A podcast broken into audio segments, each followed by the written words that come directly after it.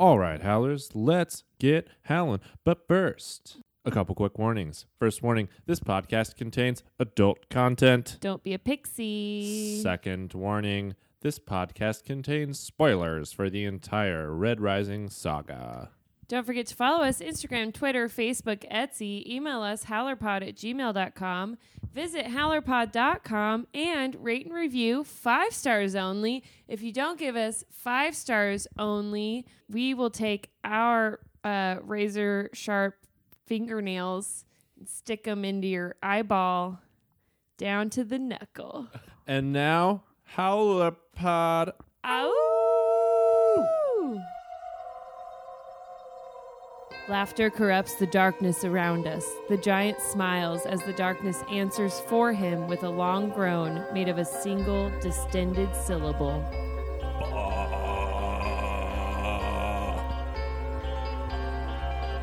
Hello, howlers. Welcome to Howlerpod, the one and only podcast for all things Red Rising, where every episode we dive deep to break down, celebrate, and discuss all aspects of the fantastic Red Rising saga by Howler number one, Pierce Brown. Ow, ow! I am your host, Ben Reinert. I am joined today, as always, by the amazing Aaron Ayers. Low Howlers. What are we up to today, Aaron? Part 3, Dark Age, chapters 42 to 46. I believe part three is called Treason. Sure is. So let's load up this star shell and shoot straight into our chapter summaries. Hopefully, we don't shit our suits or meet Fa. I think both will happen. Part 3 Treason, Chapter 42 Lysander, A Chorus Upon the Pale. Lysander is still in the desert. He's heading north towards Erebos. He's dehydrated and out of water. He's slowly making it to a nicer climate with plants and animals, and he finds an abandoned farm. He rigs the power on, cooks himself a meal, takes a bath, and sleeps for an entire day. After a few days, he moves on from the farm. He comes upon a group of traveling Reds who tell him Erebos is underwater. He sees the drowned city and then comes upon a message from the Fear Knight, a forest of men on poles. Butts on poles. He hears one begging for a swift death and delivers it, then more beg for mercy. Lysander moves down the line, but in front of a red man, triggers a mine. He tries to disarm it, but sets it off and is caught in a tack net. After hours of baking in the sun, trapped in the net, he is found by Gorgons. They see his fancy razor and decide to take him in. Chapter 43 Lysander, the enemy. The Gorgons take Lysander via grav bike back into the desert. Tough luck. I definitely laughed at that when he's like, "It's fucking desert and again." we're coming back. he wakes up with his hands tied to the ceiling of a cave. Other prisoners are talking about being tortured, saying the boss will come for them. Ten others are chained in the cave, including Alexander. Ba-ba-da-ba! He's not dead yet. His his ears and teeth are missing, and his face is swollen. Lysander pretends to be Cato a Vitruvius, a pixie from Erebos who fled when the city flooded. He informs the group that Darrow took Heliopolis, which gives the prisoners some hope of rescue. Chapter 44 Ephraim, Hunt of the Last Light. Xenophon leads Ephraim to the hangar to show him his shiny new ship. It's a gift from Sephi. Uh, there are trackers on the ship, and the children are not allowed near it. Ephraim names the ship Snowball in honor of Volga. Ah, Later, Ephraim ascends a mountain to watch the hunt. Pax is riding behind Sephi on God Eater, and Electra is riding behind Freehild. Uh, Ephraim watches from the mountain as Sephi's Valkyrie herd the drake, a huge dragon thing, through the mountain valley toward Sephi's hunting band. The drake moves to attack Sephi. She aims her bow, but cannot pull the string back. Something is very wrong. She veers Eater down. The drake is closing in on Sephi and Pax. Freehild jumps from her griffin and onto the dragon's head, stabbing her spear down into its eye. Ephraim demands a rifle from a nearby guard and quickly rushes forward to take aim. Freehild is in the way of a shot, and Valdir is standing over Ephraim. That's uh, pretty tough. Uh, then the Drake turns his head and Ephraim shoots, nearly missing Freehild and killing the Drake. Great shot. Ephraim watches as the tribe's women and men cut the downed Drake apart. For the harvest, they chant his and Freehild's name, the protectors of the queen. The obsidian blame Pax for Sephi's faulty bow, and he accepts their blame. They all party into the night, and Ephraim tells Valdir that Sephi knows about him and Freehild and tells him to stop being so obvious. Yeah, bro. Like everyone can tell you're addressing her with your eyes. We can see your boner from here, Valdir. It's a very huge boner. Chapter 45 Ephraim, Night Gaze. Ephraim flies away from the party on his new ship with Freehild and Osgard to the ruins of the Valkyrie spires for a ritual. Ephraim and Freehild sit by the fire, and she confesses the truth about her and Valdir. Ephraim points out that Freehild is spitting in Sephi's eye, so Freehild decides to end it with him. She leaves to go find the night gaze for the ritual. Osgard tells Ephraim his backstory, and Freehild is taking forever finding this night gaze. Ephraim goes to the ship to grab a jacket and finds a field of night gaze amongst the ruins. He shows Osgard, but then they find something else. Freehild killed and hanging from a hook through her mouth. it's pretty tough. Pretty gruesome. they are surrounded by creatures rolling around, and Ephraim comes face to face with a giant monster of an obsidian. He puts Freehild's heart in Ephraim's hand, then pokes Osgard's eye out with his fingernail. The monster tells Ephraim to give the heart to Sephi and that he's come to contest her claim.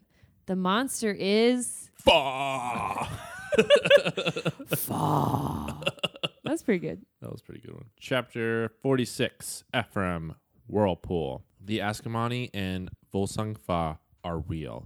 At Freehild's funeral, Valdir collects her bones, then shrieks and cuts off his long hair, tying his lover's bones together with it. A feast is thrown in Freehild's honor. Sephi gives a eulogy, but Valdir stands and cuts the table in half with his axe and shouts, Lies! He doesn't believe the Ascomanni tale.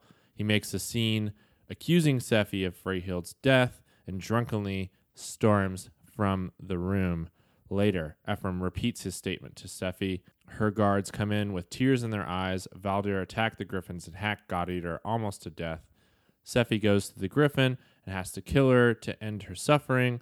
Valdir was captured and says that Sephi was afraid. Freehild would be queen instead of Volga. Sephi takes the stun fist and shoots him again and again, stopping just short of killing him. Pax sees Valdir's discarded flag of Azog, and Ephraim has it tested. It was spiked with fever cloud mushroom. Sephi blames Osgard and banishes him from her service. Later, Ephraim asks why Valdir said Volga would be queen. Sephi shows Ephraim her rotting arm, saying the poison was a gift from Atalantia. Volga is the last blood of Ragnar and must be queen to keep the all tribe united. Ephraim says, over my dead fucking body. Yeah, Ephraim's like, You're using me? and it's like, No shit, dude. yeah, surprise, surprise. so now that we finish our chapter summaries, what is the theme for these chapters? this week's theme is revelations. We learned some shit. There's a lot of a lot of new shit going on here. A lot of info dumping. Yep, we need to know some things. Valdir's not the only one dumping in these chapters. poop joke. That's a poop joke for you. Is that our first poop joke? Hope so. Next up, we will go through the chapters and talk about why this theme is Revelation. Revelation number one. Alex is alive. Alexander uh, Arcos. He's also joined by some other of his Arcosian knights who, remember, all sacrificed themselves to save the people of Tyche from drowning. The Knights of Elysium. And uh, they're not in good shape. They've been tortured by the Fear Knight over and over, and a lot of them are missing some body parts. Yeah, it's it's tough stuff. Um, so this quote comes from uh, Lysander's chapters, and Alex says, "Easy now, my good man. You've been mauled rather gruesomely. Even with both his ears missing and half his face grotesquely swollen. I can tell he is around my own age and that he used to be a handsome man. Staggeringly, I wager. His shoulders are incredibly broad for his frame. Legs meant to eat kilometers are folded under him. The last time I saw him was in a hollow Cassius and I watched on the Archie as he stood behind Darrow during a speech. Alexander A. Arcos, Lorn's grandson, my estranged cousin, and Kalindora's nephew on his mother's side. Sounds like a lot of inbreeding. So, um, obviously, Lysander knows who this is and still somehow chooses to kill him later. I'm not bitter about it. but here, uh, Lysander obviously is mauled to the point of no one recognizing who he is, even his cousin. It's surprising to me, though, Lysander has these very unique light gold eyes Mm. that should point him out as like more purebred, I guess, than just some random pixie for Mercury. Yeah, he's got like the crystal gold. Yeah, it's like shouldn't that tip I think it, because he off only a has little? one, it's probably a little harder to tell. and maybe it's a little cooked too. Yeah. Let's talk about um, how were you feeling when this happened when you read it the first time? I was happy Alexander was alive. Yeah. I felt really bad for him because he's missing all of his teeth Yeah, and his ears. and he's kind of like lisping. well, he doesn't have teeth. yeah, But um, I love Alex, especially the fact that he's like kind and he's still like acting like he's in a good mood, Right. even though he's being tortured to death and missing body parts. So uh, before quote unquote Cato opens his eyes, he's hearing uh, Alex try to like comfort his friend who's very distraught about being tortured. yeah. Alex just seems like such a good guy, and he just has this strong belief in Darrow. And yeah, he's like, the boss is going to rescue us. Yeah. It's chill. Uh, yeah, I was kind of, I was definitely feeling the same way. I was like, I knew Pierce couldn't kill Alexander. I was like, yes, he's back. He's got a major role to play. Obviously, there's a reason that he kept him around, and apparently, it was so that he could just break our hearts later in the book. I think the reason he kept him around is so that those of us who thought Lysander wasn't that bad, he wanted to really seal the deal on Lysander being a piece of shit. That's a really great point. It it completes the Lysander heel turn. Because honestly, these chapters when he's like wandering in the desert and he like finds the farm and everything, like I'm starting to not only feel bad for him or like feel compassion for him, but I'm also like enjoying his journey and how he's like, you know, fighting death and pushing towards the end. And I'm like, oh, he's not so bad. And then it's like, wait, he is. I just really like that line where he's talking about like how the desert like claimed all these people, but he's like, not me. But not me. Yeah, I was and like, he he's he says like I'm leaving the desert, but I'm taking its lessons with me. yeah. So yeah, he's clearly a changed man, right. and he's a more hardened man who then kills his cousin. I think when he runs into those reds, that kind of kind of starts the descent because he has kind of learned some lessons and wants to be a better person at this point, and he tries to help those guys out, and then they're like, "No, man, you're going down with Oh, us." the you mean the butts on poles reds? Yeah, sorry. The Oh, okay. yeah, the butts on poles reds. Sorry, not the family of reds. Right. Well, Andy sees Erebos drowned, Right. and he sees the destruction and all the death Darrow has caused, and his purpose kind of gets even more strengthened. Yes, I agree with that too. Um, I think that's a really good point. He does like blame a lot of the stuff on Darrow, Yeah. but then like he sees this horrible thing that Atlas does, and he's kind of like, "That's not the Atlas I know. Why would he do that?" but he's he's okay to like he like can question Atlas, He's like, like, he did it because of Darrow. right, exactly. That it all comes back to it's all Darrow's fault. So you can still kind of see some of the contradictions and some of the um, hypocritical thoughts and nature of Lysander that kind of pissed people off. I think. But then he does still show compassion for the butts on poles reds Yep. to the point where he stupidly approaches them and then is stepping on a mine, which obviously Darrow's army knew not to uh, approach these booby trapped That's bodies. kind of his final lesson there. Yeah, and he said he was blinded because of his guilt for the uh, men he left on the Vindabona Yep. the crew members. So he was trying to maybe get some repentance, Yep. and that's what he got. Attack net. and some gorgons and Yeah. a concussion. All right, let's move on to revelation number two. You want to take this one? Sephi is weak. She has been poisoned Slash poisoned. Yeah. and she is slowly dying. And we find out um, that Atalantia poisoned her, is what she thinks. Right. And she's slowly rotting, and it will take a couple years more before she dies. But the first notion that we really get of this, besides the fact that she's wearing a glove all the time, is when she's on the hunt. So the quote is Sephi stands in her stirrups. The drake is at 80 meters. She draws back on the bow and then nothing.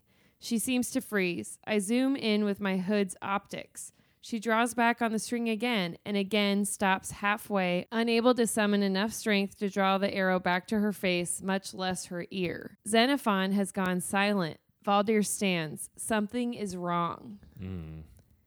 And of course, the Valkyrie are known for their strength, and they're the only ones allowed to hunt on the Griffins. And this is not good. This is not a good look. Yeah. In these chapters, there's a lot of this idea that the men are unhappy with the women in the Obsidian tribes, kind of sewed in, like what you said there, where it's only the women are allowed to hunt. There's a lot of that information is kind of sewed into these lines where, like, Valdir, you can tell he wants to be hunting with them. And he's not allowed to be on a mm-hmm. Griffin, but Right. yet, like, Pax is riding along. Yeah. And then how about and then how about Pax just taking the bullet for Sephi here? Yeah, well, Pax is creepy smart, and he he knows that like they can throw him under the bus without much damage being done. Mm-hmm. But if they knew there was something wrong with the queen, that'd be bad for everybody. Yeah, for sure. Uh, and then the actual revelation later on in these chapters when Sephi actually shows what or, tells Ephraim what's going on. Xenophon is there, Ephraim is there, and Pax is there. Pax and Electra are both there, right? And it says, A shadow of herself. Sephi listens to her white. She takes off her coat, then her vest underneath, and rolls up her right sleeve and removes her glove and a thin layer of a medical wrap. The limb smells of rotting meat. Ephraim says, What is that? Sephi says, Yellow death, a gift from Atalantia. Is a designer poison. It corrupts the DNA itself, I'm told. Designer poison. We also learned this is why she's turned so cold to Valdir, Valdir, because. Yeah. it's contagious and she knows she's dying. So um Sephi also knows that she can't show weakness because uh, she will be overthrown basically and she wants to make sure she sets up her people for success which is why she's so aggressive in taking the mines in stealing the children Mm-hmm. and making all these moves because she knows she only has a few years left before she dies. Yeah, she's got she's united the tribes right now, and but she knows that they cannot stay together if they don't have her to bind them together. Um, or Volga. we'll talk about that later on. So next up, Revelations. We've got Osgard. He's clearly full of shit.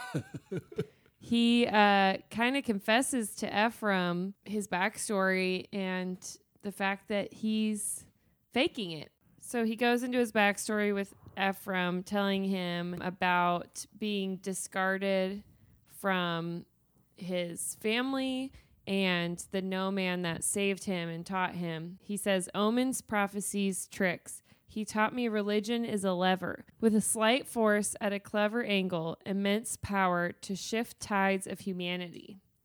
So he was found, rescued, and raised by someone who basically taught him to be a tricking shaman liar person. right. Yeah, he was cast out because of his uh, Mangled hand. his mangled hand. Yeah, um, he was basically just left for dead, Putting the babies on the rocks. Yeah, he survived, and with the help of basically another shamed obsidian, and then this shamed obsidian taught him that he can use religion um, to make his place in the world. Do you know who else was left on the rocks? Adrius. Wow, I didn't even think about that.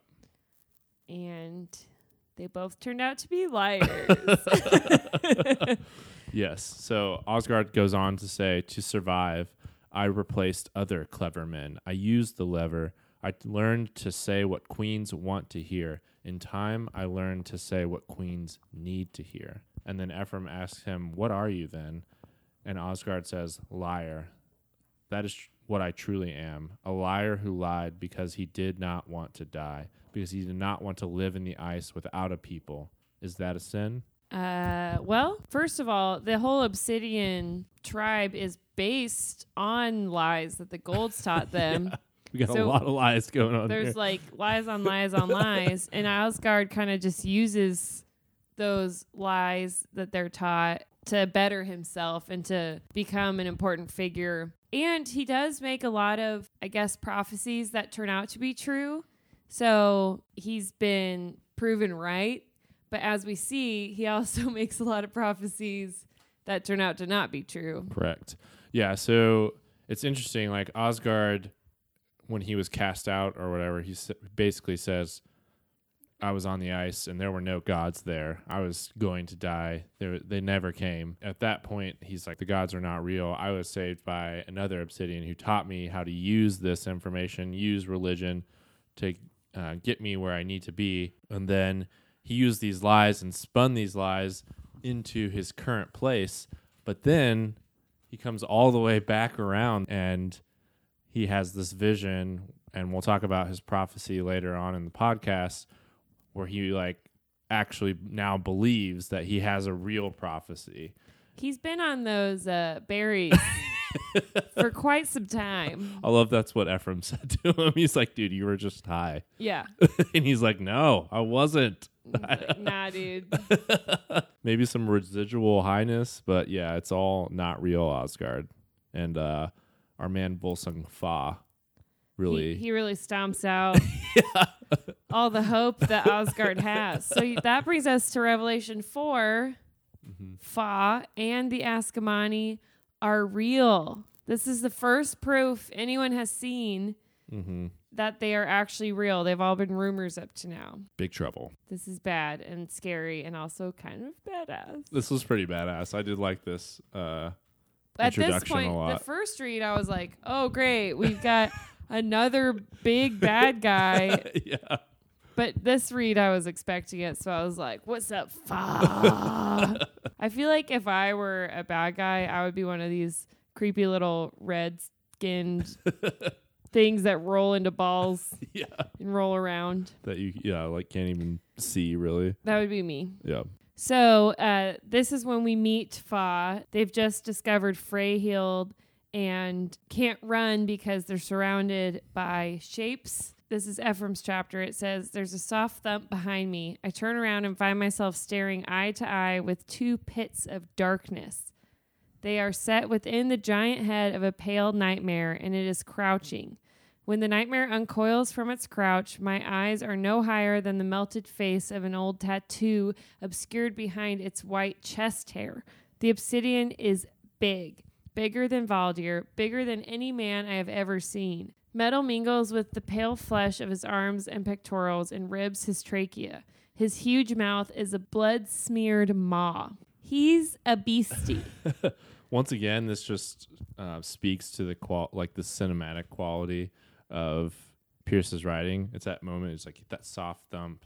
Think about Ephraim like turning around. Well, first And then he, it's like he this- tries to shoot under his armpit, and the gun is squished, Yeah. and his finger gets all fucked up. yes. And then it's like this uncurling, and it's like this massive. Keeps rising. Yeah, obsidian. And. Ephraim's like, "Fuck, this is not good." Yep. And then it goes on to say like Fa has stuck Freehild's heart in Ephraim's hand at this point, and he's now talking to Ephraim. And keep in mind, this is all in bold. I'm talking in bold right now. Okay, Uh, gift her heart to your liar queen. Tell her, I have heard in the ink she is queen of all Volk. I have come to contest her claim. Tell her she is now prey. The ship lights silhouette the monster. The shape of a man barbed with metal eclipses me. Who are you? I call after him as he walks to his ship. Laughter corrupts the darkness around us, and the giant smiles as the darkness answers for him with a long groan made of a single distended syllable. we need Fa to call back in and give us his best. Fa. Yeah, so we can start just like Just dub it in. yeah, cutting Our, that our in. voices aren't low enough. I can't get to that register that we had when Volsung c- called in, you know. well, that's because you're not a giant obsidian man with metal ribbing your trachea and pectorals. He's a pretty scary looking motherfucker. He's huge. he's very big, and Ephraim is a little gray.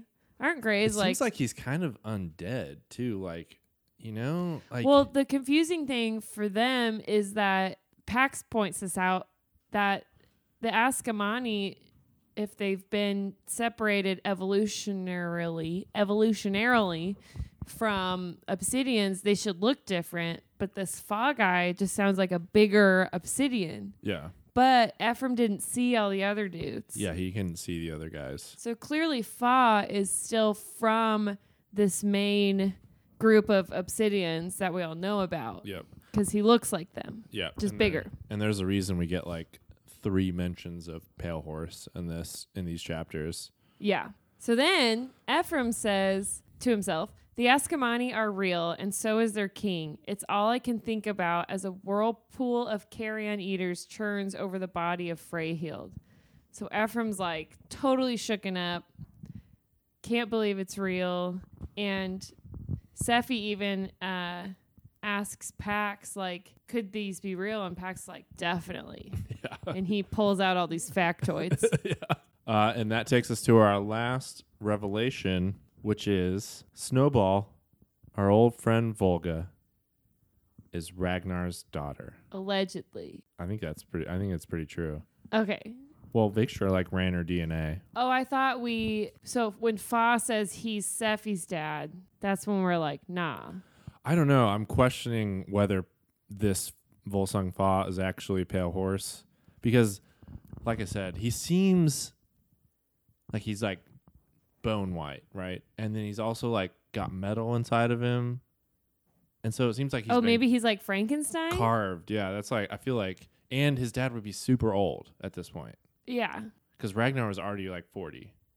But also, people live a lot longer. I mean, Octavia Sure. was over a 100. But even then, like his dad would be pushing 80 probably. I mean, or no, like 70 at least.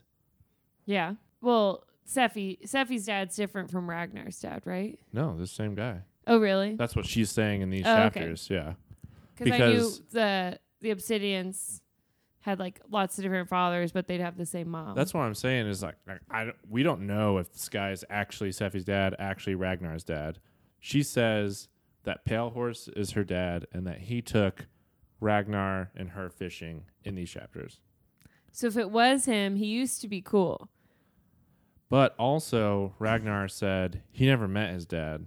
So I'm not sure if that's continuity error or whether that's something that we need to be questioning. Okay. I'm like 99.9% sure that Ragnar said he never met his dad. What we need is ancestry.com. Well, We they kind of have that already. We need that's how they but we need the the proof. We Yeah. need the files. they figure out Cuz this is all hearsay. right. They figure out that Volga is Ragnar's daughter. And that's Victra has her DNA tested, so we know that that is true. Do you know how many times I've held back singing Lizzo? Go ahead. No, I'm good. People have been asking for more singing, so No, you know what I'm thinking. I don't know. Yeah, you do. I don't know what song it is. Honestly, I'm not too familiar with. L- I just Lizzo. took a DNA test. Turns out I'm 100% Ragnar's daughter. That's, actually- Volga's song. That's a good one for the musical. Let's write that down. Okay, so Sephi says this is the revelation of Volga. she says to Ephraim, In my time, I did what no one has done. I have united the tribes of all ice, most ice at least. But they have not forgotten their old feuds or the old creed. When I die, Valdir would lead them to more of Tir Morga's wars. Only one thing can bind them, maybe in peace the blood of Ragnar. I am not the last to carry it. Volga is Ragnar's daughter. Whoa. Psh. And Volga here is like smaller than most obsidians. Mm-hmm. She's not this huge beastie like Ragnar. So her mom must have been petite.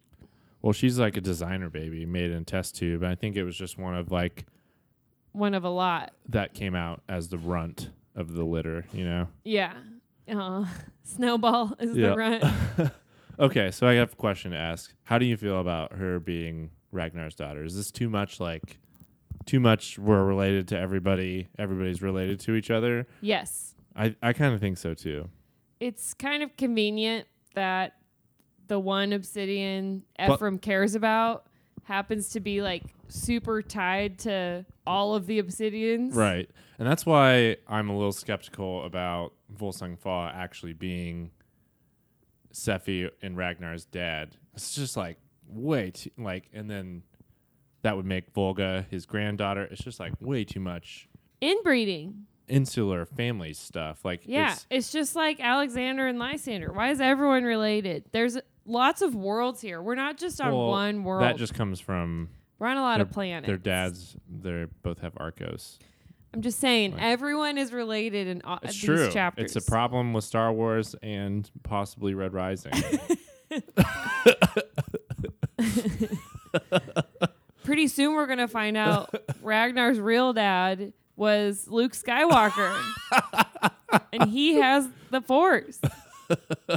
Yeah, it's it, it was almost like one step too far. I'm okay with it, I will say. And like Well, obviously we're okay with everything. I trust Pierce immensely, but it is kind of just like we're in a giant solar system at this point. There's billions of people. and I- they're I- all related. I kind of hate when everybody's related to each other. yeah, me too. Yeah. It's kind of like, is he? Like, is he her dad? The only thing that makes it forgivable, I don't that's not a good way to say it, but like the thing that Something you, you can look past. Yeah, something that you can look past is that they make these babies and like test tube babies. So like Ragnar's It's like a thing they do. Yeah, so they're taking Ragnar's DNA and then they're just like spreading it across and making like a bunch of different obsidians. Sperm bank. Yeah, so he's got all kinds of different children just because that's the way the society worked. But then they were all destroyed in a Right. bombing, so she really is the last one. Right. Maybe. Maybe. Who knows? We'll see. The way kids pop up in the series like Ajax and stuff like that, you know. You never know. you never know. Anyways, that brings us to who died today? Man, it's a tough one today. The first death is the lady Freyhild. She was passionate and a good hunter. Wow, yeah, she seems so full of life. She was full of life and love and had a lot more to give. And it was a tough death. Do you know what I'm more sad about though? What? God Eater. I know that was a really tough one. You can't you can't kill the griffins without me being pissed. I totally forgot that Valdir did that.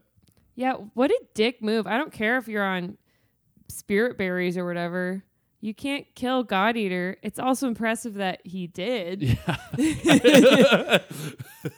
Maybe he was just so pissed that he couldn't ride those griffins. He's like, if I can't ride you, I'll kill you. it's pretty fucked up. He also killed some other Valkyrie women and he killed some other griffins, right? I think just Or the griffins Eater, got away. He killed three Valkyrie along the way. Yeah, Damn. Dick move, Valdir. You are not forgiven. it wasn't a great set of chapters for my man Valdir, and he's like, and Xenophon's never wrong. He also says that. Oh yeah, it's point. like, hey, remember, remember the incorruptible Publius? Think, think hard, everyone. It's the incorruptible Xenophon. yeah. So it's a tough set of chapters for he has to cut his braid off too. and he's been growing that his whole life. Yeah, he had a primal scream. He gets outed as a cheating bastard. who kills griffins. Damn. He kind of sucks right now. Grief changes you. it does. It's true. All right, pouring out for Freyhild. And God Eater. The best name of a griffin of all time. She did not eat Valdir though. So he must not be a god. Are you a god? Are you a god? so next up, that is our prime five.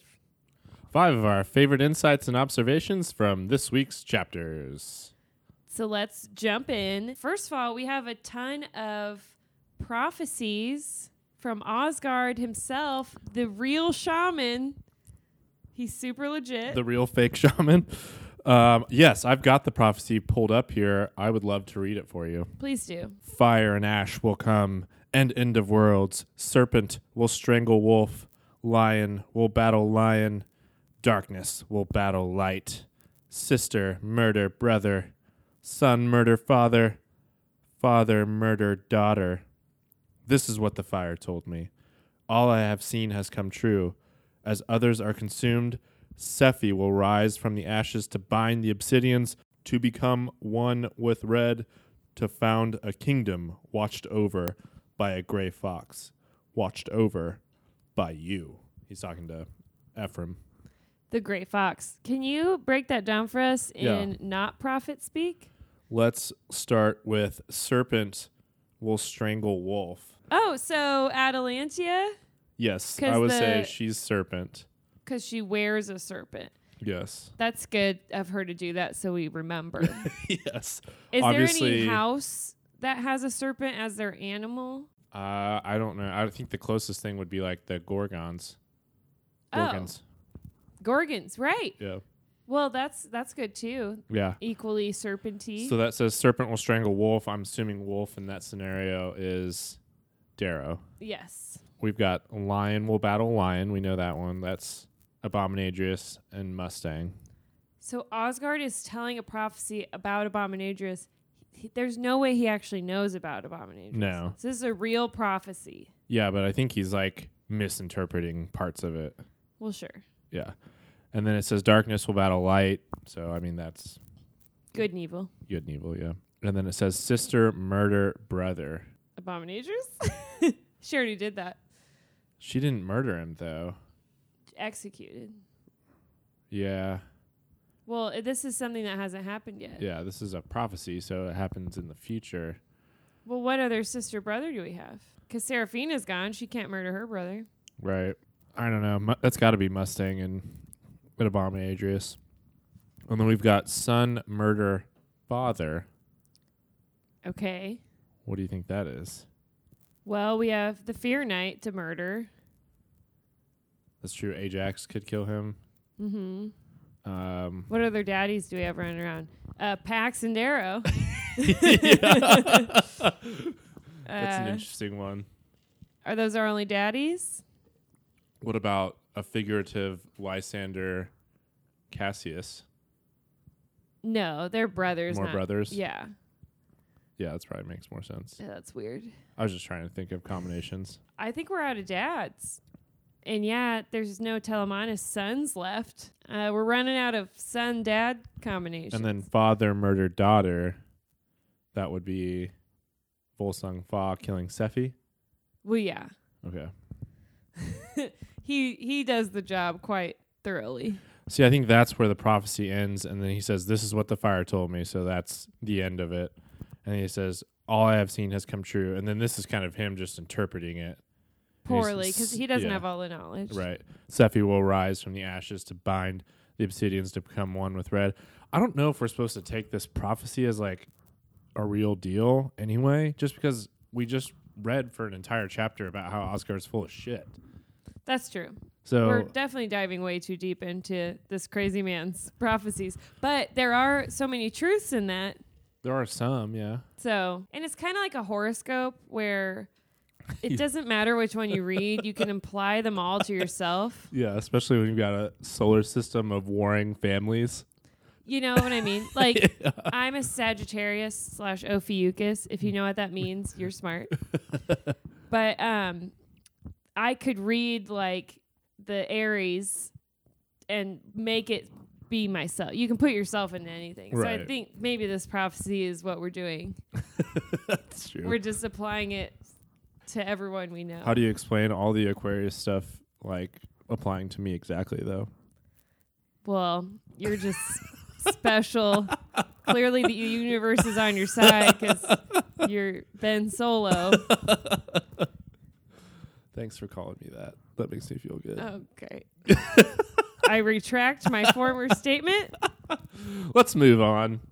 That's enough prophecy. If you have some ideas about prophecies, we have this really th- cool thing. It's called the Howler voicemail. You can call in and talk to us about your theories on the prophecy. We'll give you the number. It's 1 800 516 1540. Moving on, Prime 5, Part 2. Speaking of prophecies, Ephraim has a little bit of a zone.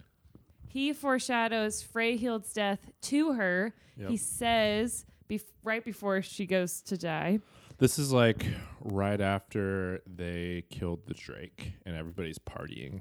this is at the, the cool bonfire party, which, you know, here in Kansas, we got a lot of cool, like, field parties just out in the field. Never one where we were carving up an ice dragon, though. You know, uh, we were carving up some other stuff, some mischief. But um, this kind of reminded me of that. Like you're kind of chilly, so you gotta get near the fire. Anyways, uh, Ephraim says to Freyhild, uh, "Here I thought they'd pin me to a rock and splay open my ribs, and then obviously Freyhild was then." Shot by arrows and had her heart ripped out You're hung from a hook. through her mouth. Yeah, And- so he says that to her after she's like, "Celebrate, my man, we did it." and he's like, "Shit, I thought I was gonna get pinned to a Murdered. rock and my ribs torn open." Then Freyhild's death foreshadows Ephraim's death. Well, Fa kind of does because he says about Freyhild after he's tasted her heart, worthy. He says she was worthy, and he's just eaten her heart. And guess what happens? Spoiler alert Ephraim's heart gets eaten, and he's also worthy. That's Ni- enough talking about Ephraim dying. I don't want to get into this anymore. Oh, are you upset? I am. Oh, I'm cool. I'm in a good place today. You're in a good place on Ephraim dying today. Just everything. I'm not. What's next on our Prime 5? I just read a thread in on the Facebook group about Ephraim's death not having a point, and Well, we had to get rid of one of the point of views. it upset me. Oh, okay. I didn't read that thread. Maybe I shouldn't. No, I mean it was fine, but his death had a point. I He- would just say, His life had a point. yeah, he's going to inspire Volga to, Be a good person. yeah, she's going to take up. She'll never join Volsung Fa because he killed her Best buddy. surrogate father. Oh, best buddy. What's with you and these fake fatherships? I don't see Ephraim as a dad, and I don't see Cassius as a dad. It's m- definitely like a dad No, thing. he's like the the D, he's like the head of the crew. He's not a dad. He's the boss man. It seems to me like he and she wants him to be her best friend. That's how she sees him. Where's your dad vibes? Are you okay? Did you are you a father? I, I what have you get, been doing this week? I get a fatherly love type vibe from Ephraim for Volga. No. Like he wants to take care of her and protect her. You can do that for your best friend. So you can also do that for someone you see as a daughter. I don't think he sees her. as a Jesus, just you interpret the book the way that you like to. I'll interpret it the way I like to. I I'm don't not know. gospel. I don't know where these dad vibes are coming from. Uh, let's move on to the next item on the Prime 5 list. Okay, we've got a couple just things that were mentioned here. Sephi's bow. It's called the Promise of Pale Horse. Mm. Pale Horse being her dad, her like major failure pulling the bow back. I feel like there's some poetic shit we can talk about there, right? Oh. Mm-hmm. I did not know that was what her bow was called. Yes.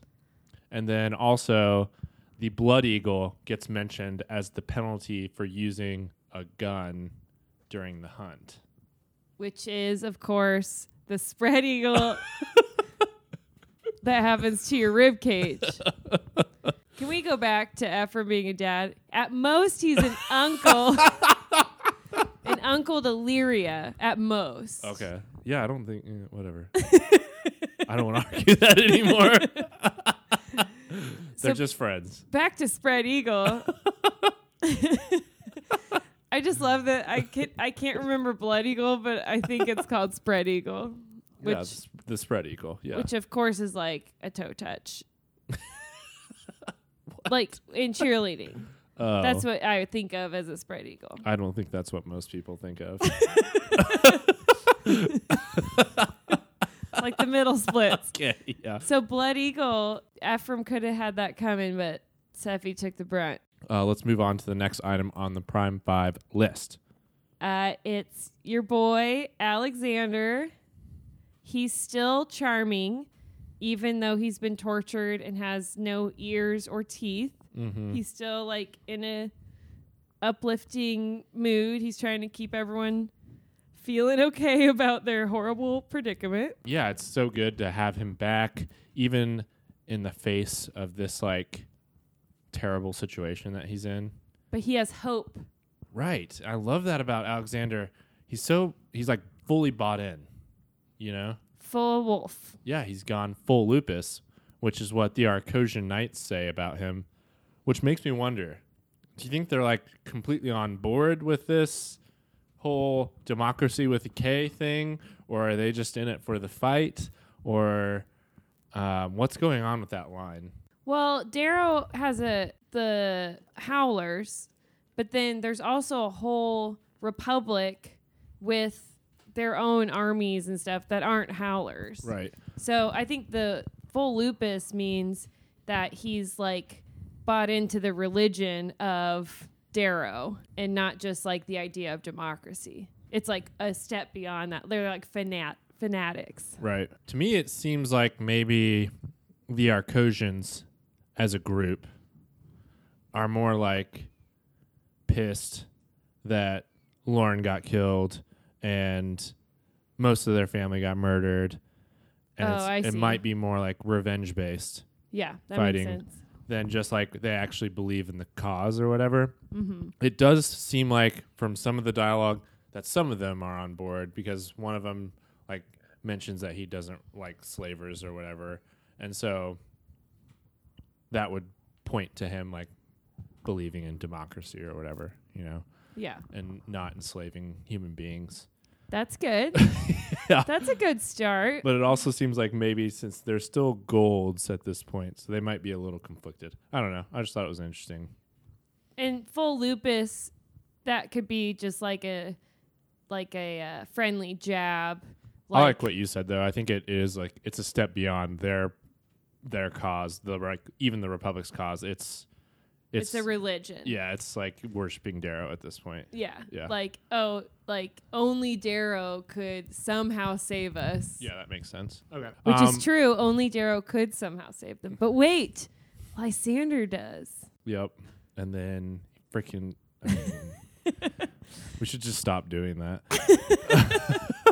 we just shouldn't read the end of this Just book. stop reading. Uh, okay, let's move on to the final item on the Prime Five list.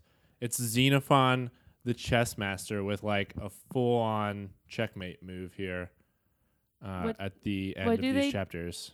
Okay, I forgot. Well, he like laces, uh, uh, he laces Valdir's drink Right. with the mushroom stuff. Osgard's mushroom. Xenophon gets rid of their two biggest rivals Yes. in one fell swoop. So, and they got rid of the or the wine was discovered or the poison, and uh, Xenophon pinned it on that opera singer dude. Yeah, yeah. So they're just like going around, you know, s- wiping out everyone that could possibly cause a threat. Yeah, so these are so like clearly, someone's infiltrated. yeah. It's their biggest like threats are Osgard. He's got some influence over Sephi with his like prophecies and bullshit. And then Valdir obviously has some influence because he's got most of the male braves like on his side. This also kind of contributes to the males rising up later on when Mhm. Volsung Fa comes in because now their strongest leader, Valdir, is completely out of the way. He's in jail or whatever because he went crazy and killed a freaking griffin. Well, the Griffin. Yeah, the griffin. Which I mean, yeah, put him in jail for a few days. He needs to go to the drunk take after A few that. days. I mean, That's punishable by death. That's God Eater. God Eater should have killed him. he's like a hero of the republic still, though. But what about God Eater? Wasn't she Yeah, a hero? She's a hero too. That's true. But he was under the influence of drugs. You got to give him a break a little bit. a It's little Like, bit. it's like griffin slaughter, not murder.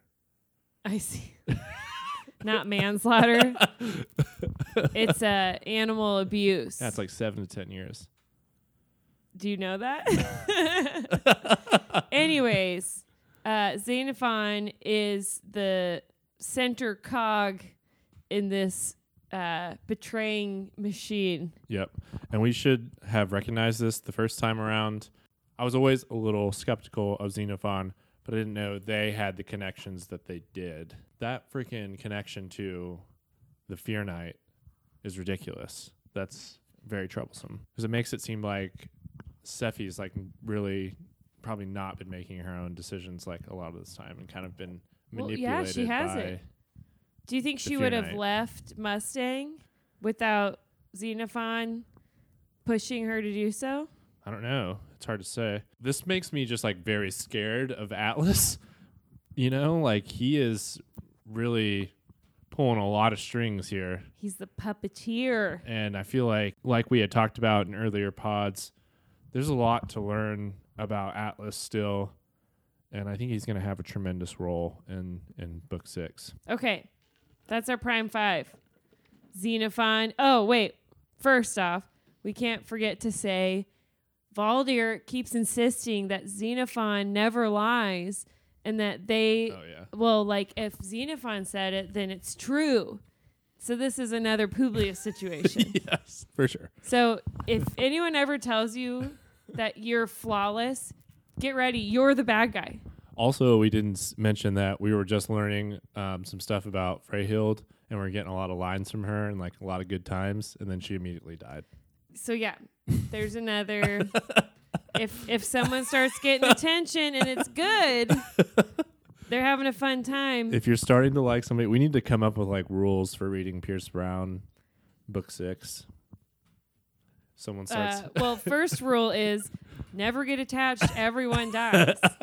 rule number one. All right, let's move on to the Primus of the week. Premise of the week is our one character who conquered our proctors of plot and rose above the rest. Our premise of the week is It's Ephraim, guys. It's Ephraim again.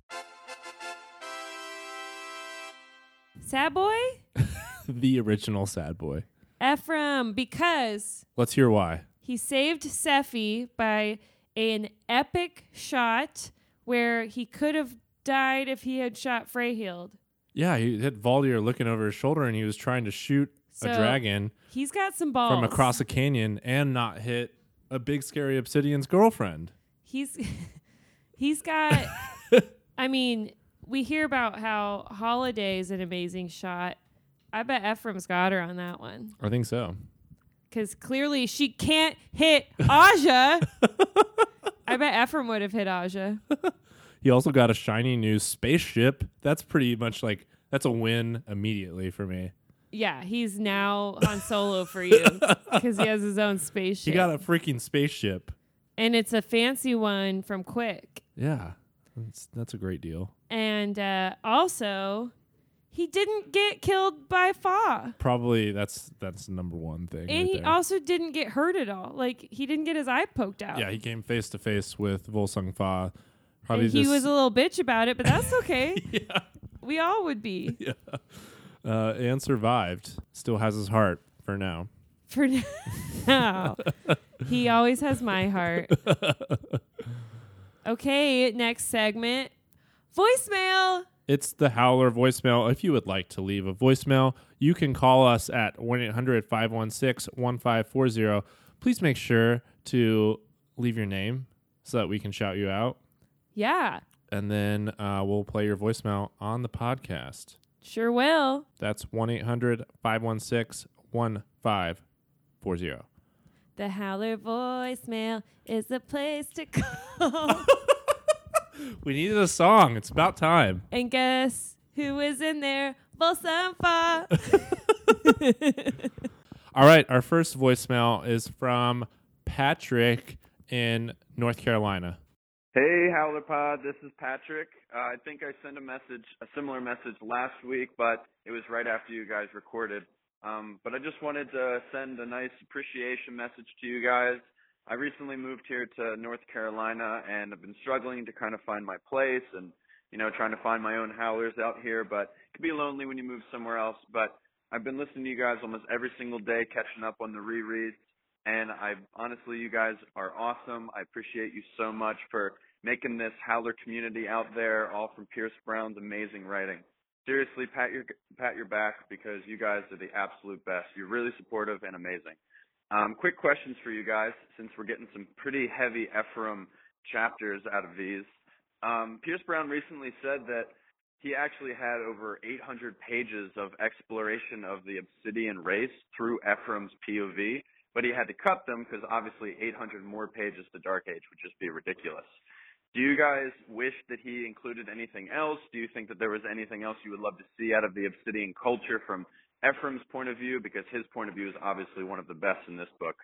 Um, and another question for you. In Golden Son, I think they said that Fitchner beat Apollonius in a duel to become the Rage Knight, but didn't Dark Age say that it was only Valdir and Darrow beat Apollonius in a duel? Um, just a little clarification. What do you guys think about that? And last question for you guys. What do you think replaced the Institute once the society was taken down? Because Pierce Brown has said many times in this book and even shown us that Atalantia has a whole army of peerless guard that literally were just raised to try to come up and rise up against Darrow. But do you think that this is, that Darrow doesn't have any of those kind of goals because they got rid of the Institute? Did they replace it with something else? What do you guys think? Thank you guys so much for being awesome, uh, for putting all this stuff out there. You're the best. Howler out. Oh. Thanks, Patrick. Yes. Thank you, Patrick. We love you too, and we are patting ourselves on the back. I am. You're much too kind. Uh, we are hoping you're finding some howlers out there in North Carolina. If there are any North Carolina howlers out there that want to talk to Patrick, you know, like let us know. We'll, we'll hook you guys up. Let's let's start with the first question. So we have Pierce saying that he had like 800 more pages of Ephraim and the Obsidians. Is there anything more that you want to know about Ephraim and the Obsidians having a good time together? Well, yeah, I'll take more. I think the book made sense without it, but I think that the more the merrier. Now we know why Dark Age took so long. Well, and he said that uh, to us when we interviewed him that his editors kept making him cut it down, and Mhm. it's still a monster of a book in more ways than one. but I, I mean, I'm always for more, more, more, in my opinion, because obviously we're rereading these books over and over. so I would love to read those pages. Yeah. Um, yes. I mean, as far as specific things that I would want to see, I'm not really sure. But um, one of the best parts about this book series is the world building. And I feel like there could be like a full on like Red Rising encyclopedia that you could make out just like There is a- backstory of the world and all the stuff like that. There's so much to um, dig into, and that was always my favorite part of things like Star Wars when I was a young kid was digging into all the little things all over the universe. You know, just like uh, anything I can get my hands on with extra information. Uh, and there's so much of that. This like Red Rising is just ripe for that. Um, I would I would take the thing I would want to hear the most about. I think is like the Dark Revolt. Obviously, Yeah. yeah, Well, obsidian wise, there's Right. a lot of other things I also want to hear a lot about. right. So, yes is my answer. Mm-hmm. Was that a yes or no question? Not really, but We'll take it. What was Patrick's answer? He didn't say. What what you doing, Patrick? You'll have to call back, Patrick. Um, okay, the next question was he had a question about I think Ephraim states that Valdir and Darrow are the only people to survive a duel with Apollonius, but um, it was also mentioned at one point that Fitchner dueled Apollonius for the position of Rage Knight. I would say this is probably just because Fitchner's not alive anymore. He didn't mention him as part of a person that survived the duel with Apollonius, you know, because he's dead. Yeah, So he's just like Valdir and Darrow are basically the only living beings living in, in this solar system that have survived a duel with Apollonius because Fitchner has his head in a box. Is my Um, head in a box? and then the last question was um, do you think that what do you think happened to the institute for like do you think darrow's gold still go to the institute no, i would say there's not an institute for the republic any longer but they are still training their young, obviously, and uh, they talk about pairing teams up with every color in them, mm-hmm. so that these kids learn how to work in a team, regardless of yeah it's kind of more of a teamwork to make the dream work type situation right. So one of Pax's best buddies is an obsidian. Yes, and I would also say it's also to go back to kind of like a, a Lorn quote. It's a situation where how does a lamb beat a lion? You know, it's just like like drown it in blood. Golds are not going to the institute anymore. The way that the republic is going to beat the society is just purely like by sheer like throwing bodies at it. yes, sheer numbers and will. Well, they are though. Uh, Atalantia talks about the you know kids they grow in the lab now becoming of age, so they are like training. They're going to the institute. Yeah, The society golds are going to the institute. He's talking about like golds that are part of the republic. Are they still going to the institute? no, I would say no. nah. Yeah. Oh, I don't think Darrow's for you know killing children to prove that. I think that's what it all, you know, this is where where this all started. Yeah. Because of how unfair that was. But yeah, I mean, I would say that they're definitely not on the same martial level as, you know, the golds of the society. And that's one of the biggest issues. And that's why Darrow pushes so hard to like finish the war as fast as possible. Yeah. Because he knows if like the golds can um, pump their numbers up and get um, The science babies. yeah, like pure scarred golds, they're fucked. And um, the Gorgons, when they pick Lysander up, mention like, "Oh, he doesn't have a scar. Then it's not one of ours. We we don't s- send uh, scarless pixies to war. Right. It's basically the society. They have to raise more scarred babies in order because apparently they're not throwing scarless babies to war. Okay, so let's move on to our next voicemail. This is an anonymous one, but it's a good one. And it applies to today's pod. Hello, Howlers. I'm on Dark Age Chapter 31, Day of Red Doves, and I just am not ready for that tonight. So instead, I'm calling you thinking of happier times, remembering how clever Mustang really is. Like the time when she's on the ice with Ragnar, asked if he would like a DNA test ran in the registry records to trace his father. I think Mustang totally snagged, or Darrow kept, a sample of the blood and analyzed it, and they've known the identity the last 10 years. I really just like the idea of Mustang giving that answer to Darrow as a gift um, in honor of his friend, one of Ragnar's last wishes fulfilled. That's all. Back to the dread of Dark Age, and Ben's the greatest. I like her already. Jesus Christ. Just got a big shake of the head from yours truly. Thank you for She's that not talking voicemail. about you. She's talking about Ben Solo, obviously. uh, what do you think about that? Do you think uh, Mustang has some Ragnar DNA saved? I'm going to say no, probably not. well, it could be a thing where, like, lots of people know, but we just don't know. Like, you know, Darrow and Sevro and Also- Mustang all know, but, like, we don't know as readers. I don't think anybody wants to know who his dad is at this point, since his dad is quite possibly a big scary monster man that's going to try and murder everyone. Well, now, but but I mean, Darrow and Mustang don't know about Fa yet. Okay, so we're both saying. Well, you're saying no. I'm saying if if they did, um, I mean, they they could know, and we just don't know about it, and we might find out that they knew. what kind of effect would that have on Darrow if he knew who Ragnar's dad was? Little to any? I don't know. Would he really care? Would you be like, okay? I just want to know if Tongueless is involved at all. Either uncle, cousin. What if Mustang comes out and she's got the DNA test and she's like, it was tongueless all along? Yeah, then I'd be like, cool, glad he didn't write that down before he got cut into four pieces.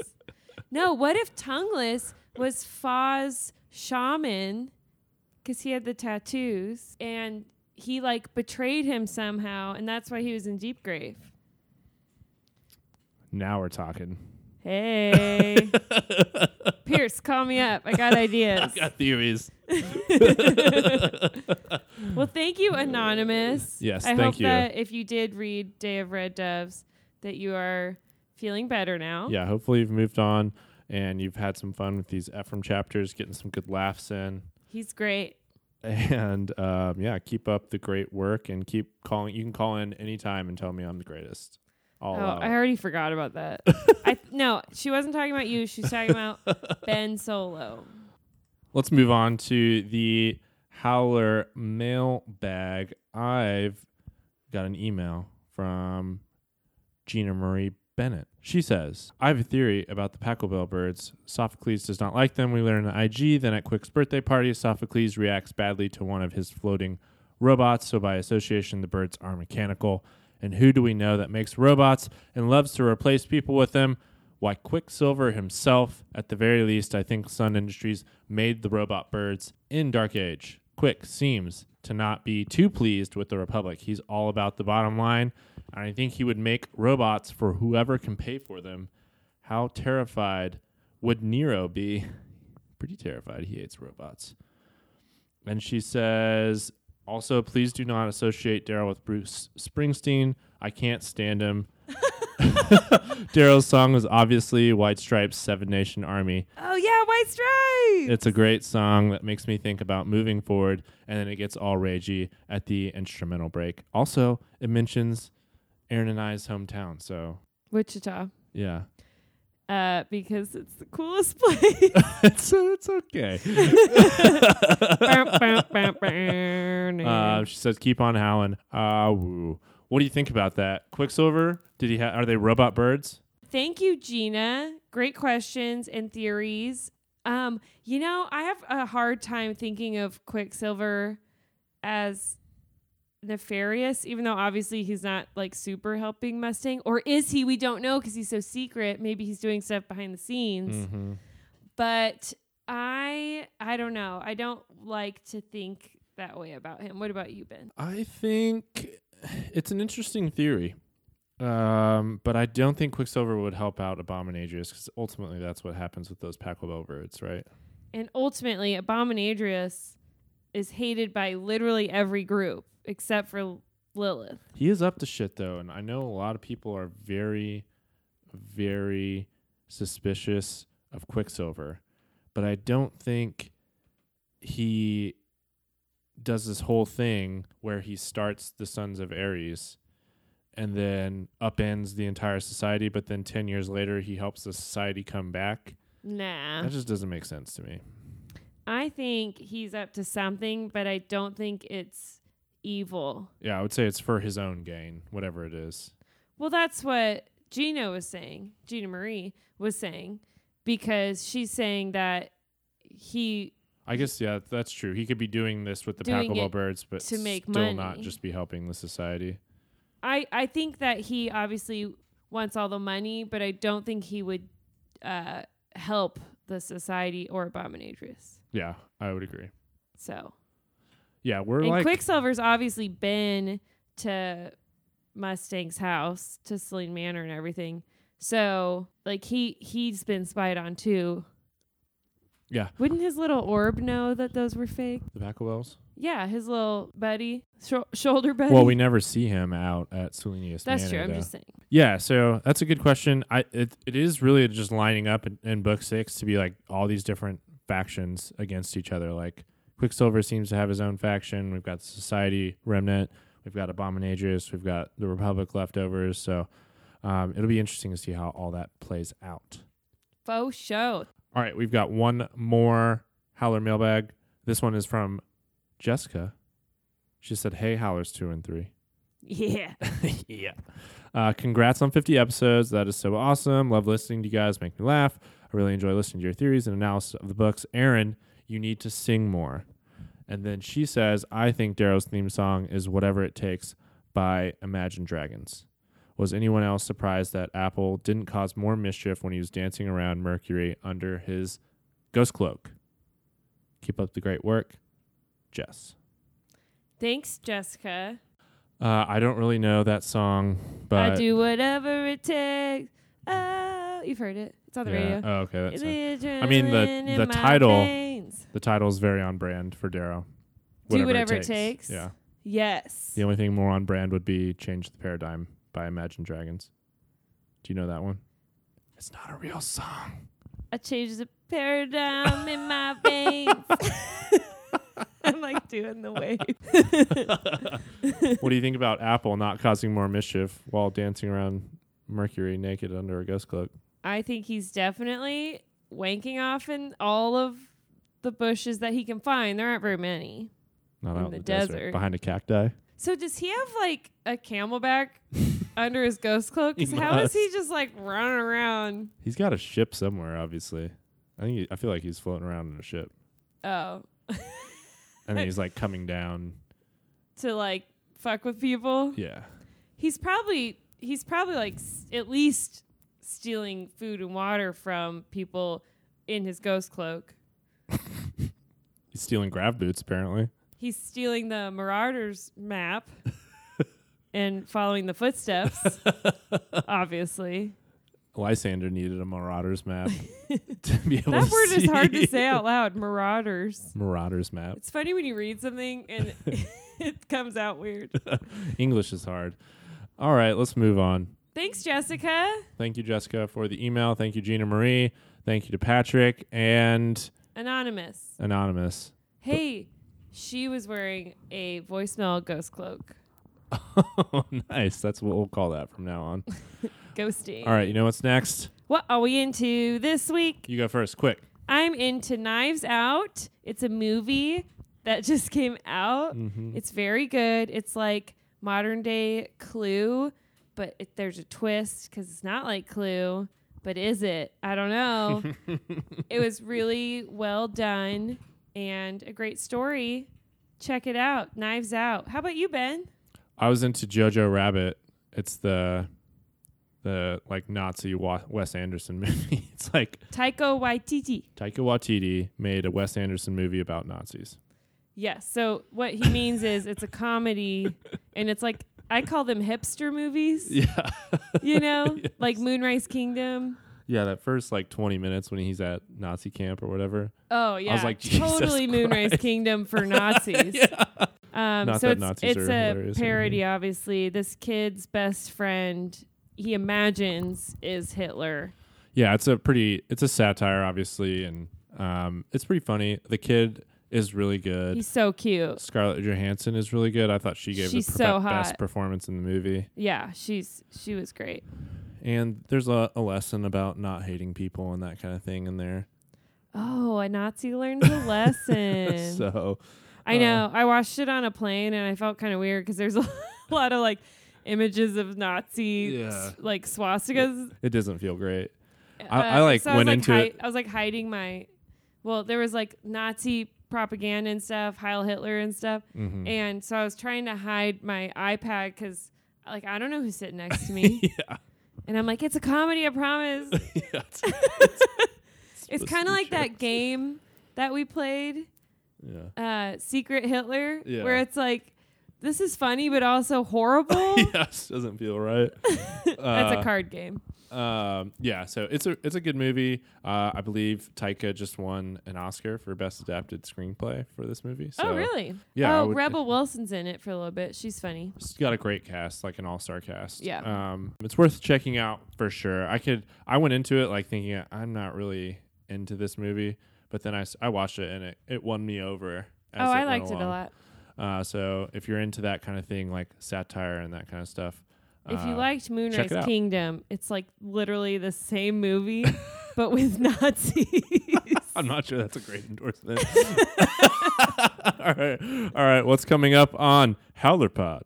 we are moving on in Dark Age, chapters 47 to 52. Don't forget to follow us Instagram, Twitter, Facebook, Etsy. Uh, we got some merch. Email us for Howler Mailbag at howlerpod at gmail.com, just like Jessica and Gina Marie Bennett did today. Um, leave us a voicemail at 1 800 516 1540. Uh, one note on the voicemail: if you've called in and left a voicemail, we are getting them. We are getting a lot of them, so I'm just we're saving them. Uh, we'll play them as they come in, But keep calling. but keep calling because we need more. And we also need, you know, to know your theme song ideas for Darrow. And we'll also save them. So if you don't hear yourself on the podcast at some point, I will save those. We'll probably do an episode down the line that's just all voicemail.